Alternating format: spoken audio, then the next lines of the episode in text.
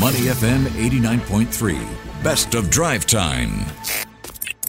Money F M eighty-nine point three. It is Drive Time with Elliot Danker, Timothy Goh, and Chua Tian Tian. And it is now time for Market View, where we will be putting the banking sector in Singapore in focus. But first, let's get a recap of how Friday went. Right, Elliot. So Singapore shares opened higher today, tracking solid gains in global markets following several major developments in the global banking sector. Now, back home data from Enterprise Singapore also showed key exports contracted for the fifth straight month in February, but at a slower pace than the month before because a decline in non-electronic shipments eased.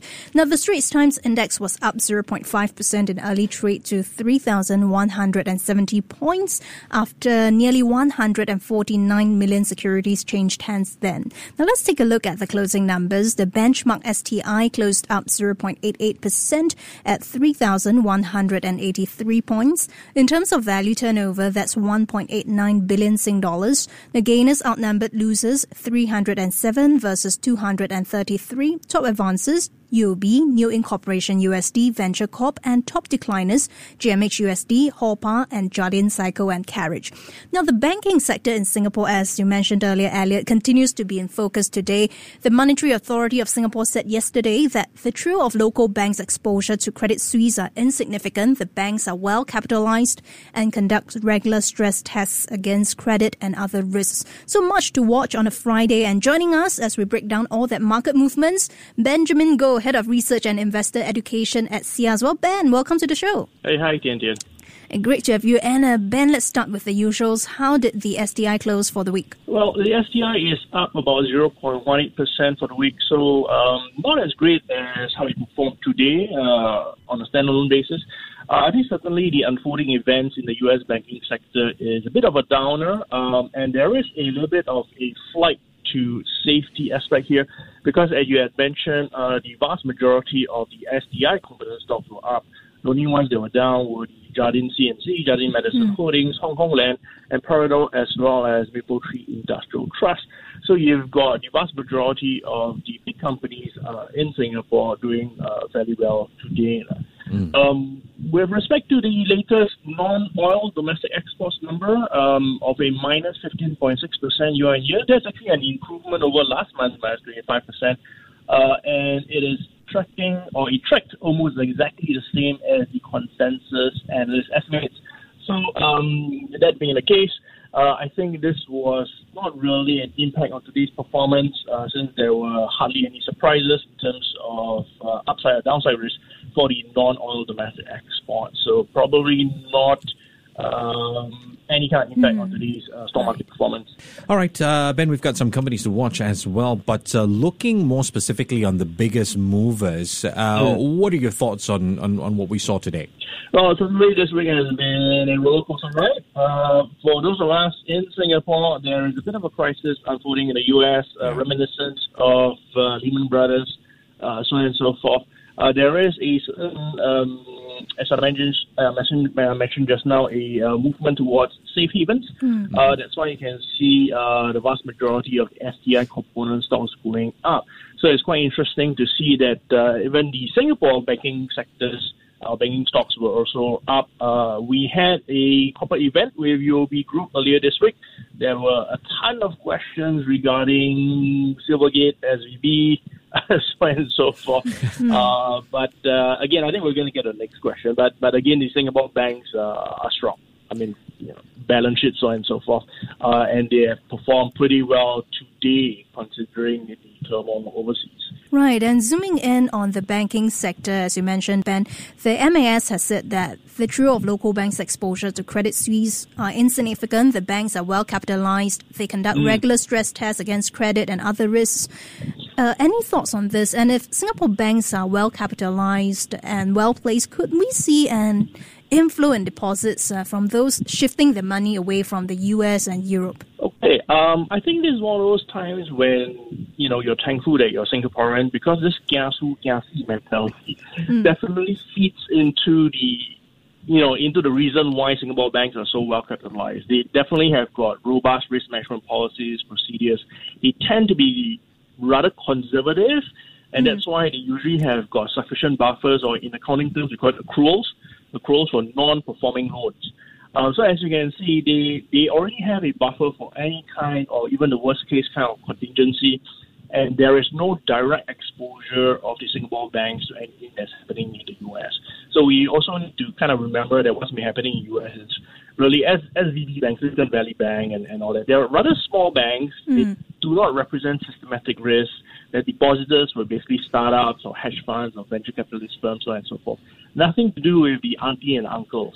So there's, you know, there, there, shouldn't, there shouldn't be any kind of impact on the Singapore banking sector. Um, there may be significant inflows coming in from, you know, people moving out of U S banks as well as Europe, but um, we'll have to see, simply because the Singapore banks are rather strong regionally in Asia, mm. in terms of branding, in terms of exposure, footprint and services, but they are not exactly at the same level as Citigroup or Wells Fargo in the U S. So it might be a bit of a reach for um, clients in the U S uh, mm. who may not, you know, know anything about D B S or U O B to move the money. But at some level, there could be inflows. Hmm. Uh, Ben, I uh, want to take a look at Thai Bev. Uh, the company clarified uh, in a late-night Bourse filing yesterday, I believe, that it's got no concrete plans to list or sell its spirits business. Uh, apparently, this is on the back of Bloomberg reporting that it is exploring options that include uh, an initial public offering in Singapore. All right, let's talk about the basis for that report, you know, for the plans to list or sell the spirit business. Uh, how are you reading into Thai Bev's response here? Well, it sounds like the company is exploring various options to raise funds for, you know, either further expansion or to fortify its balance sheet. Uh, and it sounds like it has not settled on any one proposal yet. So um, we note that in its two thousand twenty-two financial year reporting, Thai Beverage uh, actually reported a twenty-two point two percent rise in net income. Um, but the company itself has also cited prolonged challenging market conditions as a rationale for the fundraising. So okay. um, looking at the numbers itself, I don't think there are any glaring issues on the operating side of things. I think it's just uh, part and parcel of where we are in the economic cycle. Uh, so this could be a timing issue, because obviously the company does not want to sell itself uh, short by mm. accepting a lowball number. So it's mm-hmm. a question of valuation. Right. Um, so I guess when the company, or rather the uh, economy improves, uh, they might get a, get better bids for the parts of the organization that they want to uh, sell. Right. If you're just tuning in, we're now in conversation with Benjamin Goh, Head of Research and Investor Education at S I A S. Well, Ben, since you're here today and you're from S I A S, mm. I want to take this chance to ask about Boustead Singapore, because Boustead Singapore's bid to acquire Boustead Projects at ninety-five Singapore cents a share is met with opposition, and in particular from the Securities Investors uh, Association Singapore, or S I A S. So coming from S I A S perspective, any comments here? Sure. Um, S I A S, we actually issued a press statement on the thirteenth of March, yeah. earlier this week. I think the crux of the matter is that um, the independent financial advisor has opined that Boustead's offer is not fair but reasonable. Now, at S I A S, we know that under S G X listing rules, all exit offers for voluntary delisting must be both fair and reasonable. So you can't have not fair but reasonable. So that's where the mm. crux of the issue is. So we, we we hope that the management considers revising its offer price. Um, but in the meanwhile, uh, we think that shareholders should seriously consider not accepting the offer. Uh, mm. There is some concern out there that because if shareholders do not accept the offer, then um, You know, yeah. the company may not have sufficient liquidity, mm. and they may not be able to exit their position. Uh, that should not be the case, uh, because S G X, or rather, or rather S I A S, uh, we have also asked uh, S G X uh, RECO to require the company to restore the free float mm. so that existing investors can also exit their positions if they want. If they do not want to accept the uh, delisting, they mm. can exit in the open market. Right, and let's take a look at some of the headlines around the world, uh, Ben. J P. Morgan's Jamie Dimon, U S Treasury Secretary uh, Janet Yellen, and Fed Chair Jerome Powell, they've gathered major U S banks to uh, inject this thirty billion U S dollars in deposits into First Republic Bank. So mm. uh, the question is, why is it in the interest to do so? And I, I believe shares are on track to uh, end the week higher in the U S. So what, why is it in the interest to do so? And is this the cases? Are these banks that have received deposits uh, as a result of the recent withdrawals from these uh, regional lenders, smaller lenders, and are they now just putting it back in into First Republic? Mm. Um, okay, so I think in a nutshell, the global economy is in a rather delicate position. So mm. before this week, before uh, Silvergate, before S V B, um, the narrative was that the Fed and other central banks globally, uh, you know, they are trying their best to tread the eye of the needle, so they are fighting inflation while not tanking economic growth. Now, this is made so much harder this week simply because of uh, the fact that um, there is there are now you know concerns about the safety of uh, deposits in banks in the U S. So this could be a budding banking crisis, right? Now, again, just to be mm. clear, there is no systematic risk. There's no suggestion that S V B or First Republic or Signature Bank, uh, no suggestion at all that they pose systematic global risk. None. Zilch. Right? These banks are not Lehman Brothers. They're not even in, you know, a player in the derivatives market. Mm. But that's it. Perception matters a lot. So that's why the Fed, the U S Treasury, and the leading banks have all stepped in. So uh, they have guaranteed deposits uh, far and above the uh, F I D C requirements.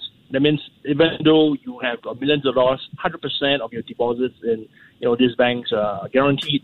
Um, this is, and also for um, First Republic, they have come together and injected thirty billion U S dollars. Now, this is to ensure that there's sufficient liquidity. Mm. So even if depositors want to take their money out, they can. There is no chance that you go to an A T M and you don't get your money back, right? Mm. So all these actions are meant to assure that the banking system is robust, there is no counterparty risk, and all deposits are safe. Now, you had a different question about the inflows. Um, well, I think, again, there's something to be said about flight to safety. So, yes, J P. Morgan and the other big banks have seen some inflows uh, because people have moved money out of regional banks into the big banks. Uh, but there is obviously an element of self, self-interest for the big banks. Hmm.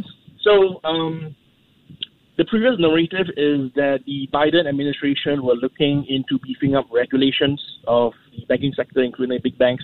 So the big banks were already coming under fire for soaking up a lot of the deposits from the smaller banks. Mm. Uh, so coming together, this is an opportunity for them to backstop the banking system as a whole to prevent a wider mm. contagion effect and to show that they are part of the solution.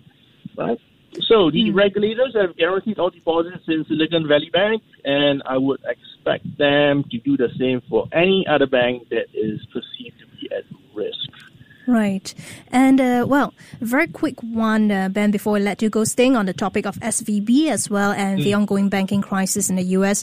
India's deputy I T minister, he said Indian startups had deposits worth about one billion U S dollars with S V B. And we know that uh, India has a lot of tech firms. How vulnerable is the country to this crisis? Mm. Well, um, the number itself, U S one billion dollars, mm. is actually a paltry amount to India as a whole. Yeah. Uh, and again, the depositors uh, for the S V B are basically Indian startups. So they are not retirees, they're not pensioners, they're not auntie uncles, right? So that mm. said, the issue is really about confidence and trust in the banking system. So if you have a bunch of Indian startups going belly up because of this, then there could be a domino effect on Indian vendors, suppliers of those startups, uh, related parties, so on and so forth. Um, so the perception is that you don't want a chink in the armor, you don't want companies going down, because then the perception is that we're very close to the cliff, we, we don't want that to happen. All right, so it's about the perception and the contingent risk. The mm. dollar amount itself is not really an issue. Right, so the keyword for the day, perception, perception, perception. Thanks very much, Ben. That was Benjamin Goh, Head of Research and Investor Education at S I A S. Have a great weekend ahead. Before acting on the information on Money F M, please consider if it's suitable for your own investment objectives, financial situation, and risk tolerance.